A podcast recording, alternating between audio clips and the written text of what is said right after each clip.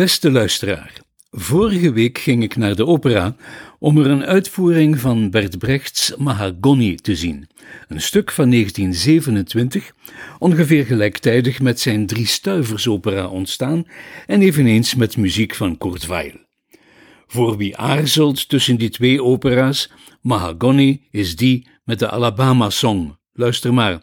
O moon of Alabama. En drie uur later kwam ik verbaasd buiten. Nochtans was ik op mijn hoede toen ik binnenstapte. Ik was op mijn hoede, want de persteksten van de Vlaamse opera beloofden niet veel goeds. Aufstieg und Fall der Stadt Mahagoni klaagt, zegt de perstekst, op satirische wijze de kapitalistische samenleving aan waarin alles te koop is. Zo staat het daar op de webstek van Opera Ballet Vlaanderen en dat is maar half waar. Er wordt ook meegedeeld dat, ik citeer, Brecht een breed publiek wil engageren en een maatschappelijke boodschap meegeven. En dat was inderdaad een van Brechts bedoelingen die in zijn tijd impact hadden, maar na 95 jaar niet meer. Aan dit stuk heeft het huidige publiek geen boodschap en geëngageerd geraakt het er al zeker niet van.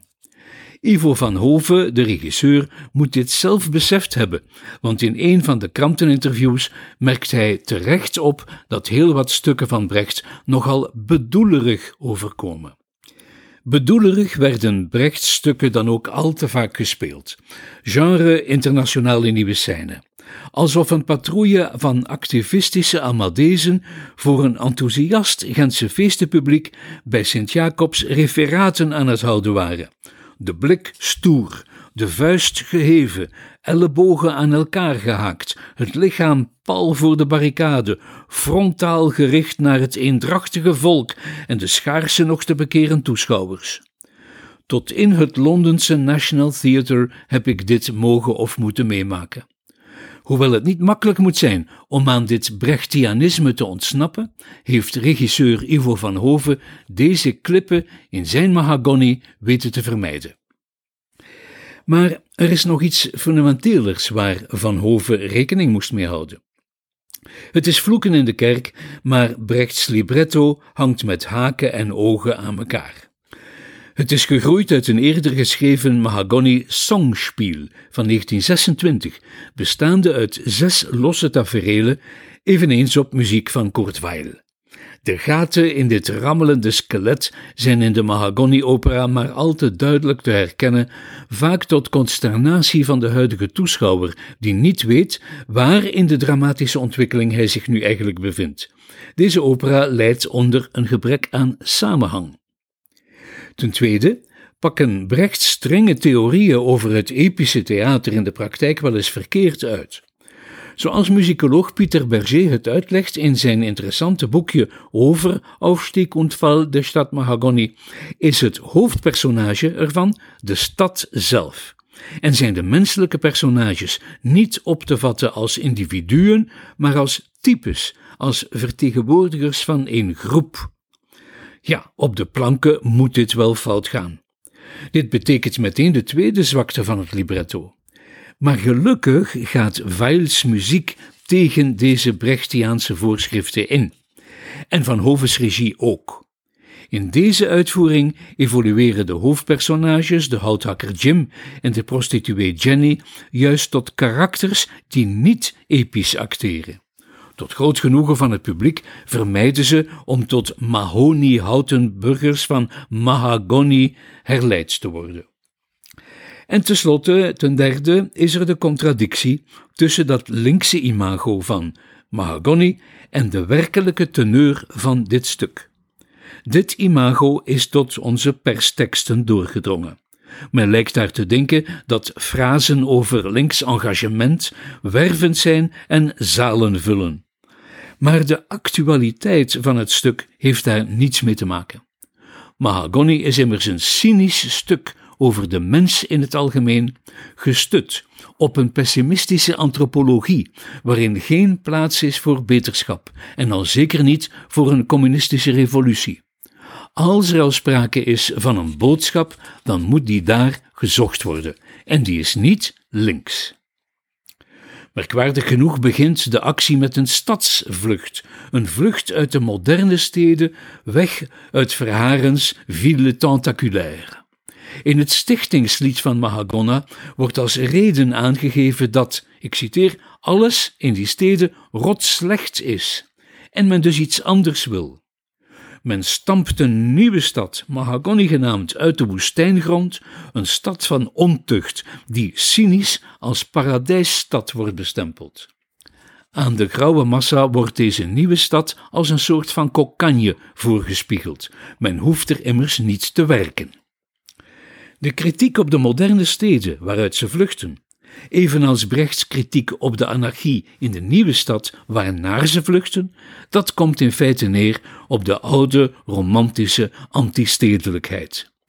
Voor Brecht-liefhebber Erik Corijn bijvoorbeeld is de antistedelijkheid het waarmerk van een rechtse opvatting. Maar met deze rechtse tendens van Mahagoni kan Corijn in zijn linkse stadscampagnes uiteraard niets aanvangen. Tegelijkertijd echter oefent Brecht hiermee ook kritiek uit op de vooruitgang en de haar begeleidende decadentie. Om met Mark Elgardus te spreken, vanaf de eerste scène is Mahagoni een narratief van neergang, van rechtsdeclinisme, niet van progressie of progressiviteit. In Mahagoni is alles veil, koopbaar. Alles is te koop. Er is niets dat niet met geld kan verkregen worden. Voor geld krijgt men alles gedaan. Betekent dit dat Mahagoni als een kritiek op het kapitalisme kan omschreven worden? Van geen kanten. Er heerst namelijk geen kapitalisme in Mahagoni. De vier houthakkers die zeven jaar lang in Alaska hebben gewerkt, komen er hun geld uitgeven, meer niet. Hooguit heerst er, Marx citerend, een permanente primitieve accumulatie in de vorm van ordinaire geldklopperij. Er bestaat al evenmin een economie in Mahagoni. Mahagoni is geheel en al vrije tijd.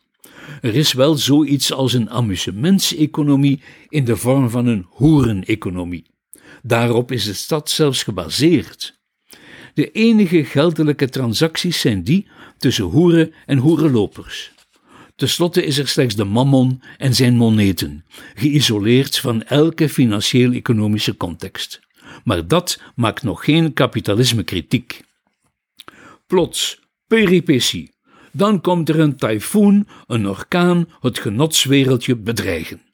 God Brecht stuurt een storm om de mensen een les te leren. God van Hoven zet daartoe drie reusachtige ventilatoren in. De inwoners voelen zich al doodgaan tot de storm een bocht rond de stad maakt. En jawel, hoofdfiguur en tenor en houthakker Jim trekt zijn besluiten. Als een demagoog, die zo pas zichzelf heeft ontdekt, als een Lenin of als een Jezus, predikt hij, ik citeer, de wetten van het menselijk geluk, die in feite neerkomen op totale wetteloosheid, anders uitgedrukt, anarchie. Zijn wetten worden aanvaard, vreten, zuipen, vrijen en vechten. Eerst komt als fressen. Man darf alles durven, men mag alles mogen. Wat in feite neerkomt op wat ze in Mahagoni al deden, een aanscherping van de bestaande toestand dus, maar goed, Brecht stelt het voor als een ommekeer. Lang kan dat op het toneel niet duren, want totale wetteloosheid vecht met de idee van een dramatische ontwikkeling. Eenmaal alle varianten van vreten, vrije, zuipen, vechten geprobeerd, en dat duurt het hele tweede bedrijf, is er geen uitkomst meer. Geen tragedie, geen verzoening, niets. Drama's en tragedies ontstaan juist in de frictie tussen wetten en vrijheidsdrang. Jim's anarchie is niet eens anarchisme. Brecht laat het dan ook mislukken. Hij legt de aberraties bij de anarchie en niets bij het kapitalisme. Brecht is geen linkse anarchist, ook dit aspect van het stuk Mahagoni is niet links. En nu over Ivo van Hoves regie. Ik heb dus een opera-uitvoering gezien, geregisseerd door een regisseur Ivo van Hoven, die naar de essentie van Brechts en Weils stuk is gegaan, die daardoor ook een al te makkelijke linkse receptie heeft buitengemanoeuvreerd en die toch het werk ook het werk laat zijn. Kurt Weil is zijn kompas. De muziek vertelt hem over Brechts bedoeling en over hoe Weil daar tegenover stond. De muziek helpt hem ook bepaalde inconsequenties van Brecht te overbruggen. Uitzonderlijk, een regisseur die niet tegen de auteur van het libretto inregisseert, maar hem beschermt. Een operaregisseur die niet tegen de operamuziek in interpreteert. Die de opera waarmee hij, zoals men zegt, aan de slag gaat, niet verminkt. En die de tendens ervan niet verraadt, maar naar voren haalt. Door middel van het live videowerk, het camerawerk gebeurt op de scène zelf, vermijdt Van Hoven het Brechtianisme van het permanente collectieve optreden en haalt hij de individuen achter de rollen naar voren. Tal van zijn toneelbeelden blijven heel lang in het geheugen hangen. Ik denk aan de finale met het lied op het Duitse spreekwoord Den wie man zich bettet, zo liegt man. Maar ook aan het subtiel, door video ondersteunde duet van de kraanvogels, wondermooi op het eerste gehoor, maar bitterzoet op het tweede. Een wanhopig liefdeslied over het toeval en de korte duur van de liefde. En dit brengt me tot mijn laatste overweging. Ik had het over Brechts pessimistische antropologie, die nog het meest doet denken aan Hobbes' veel geciteerde zin over het leven van de mens: solitary, poor, nasty, brutish en short. Daarover gaat Mahagoni. Uit de tekst en uit de opvoering kan geen ander besluit getrokken worden. Kunnen ons und euch und niemand helfen, luidt het aller en allerlaatste vers tijdens de grote finale. Doet deze basishouding niet denken aan dat eerste stasimon van Sophocles Antigone, waar het koor spreekt: Vele dingen zijn verschrikkelijk, maar niets is verschrikkelijker dan de mens. In 1804 vertaalde Hölderlin dit verschrikkelijke met het Duitse ungeheuer. Ungeheuer ist viel, doch nichts ungeheuerer als der Mensch. Laat nu Bert Brecht deze vertaling van Hölderlin van Sophocles op zijn beurt bewerkt hebben in 1947, twintig jaar na de première van zijn Mahagoni. Maar reeds in Mahagoni zelf citeert hij dat ongeheuere, op dezelfde manier als Sophocles en Hölderlin. Op het einde van het eerste bedrijf, wanneer Mahagoni net niet verwoest wordt en Jim zijn lessen trekt uit de levensbedreiging die van de natuur uitgaat, vlak dus voor het keerpunt in de opera, zingt de hoere madame, de weduwe Begbik. Schlim is der Hurrikaan, schlimmer is der Typhoon, doch am schlimmsten is der Mensch. We hadden het kunnen weten van in het begin. Het staat al in die ene oorworm, die meeslepende, maar o zo verraderlijke Alabama-song.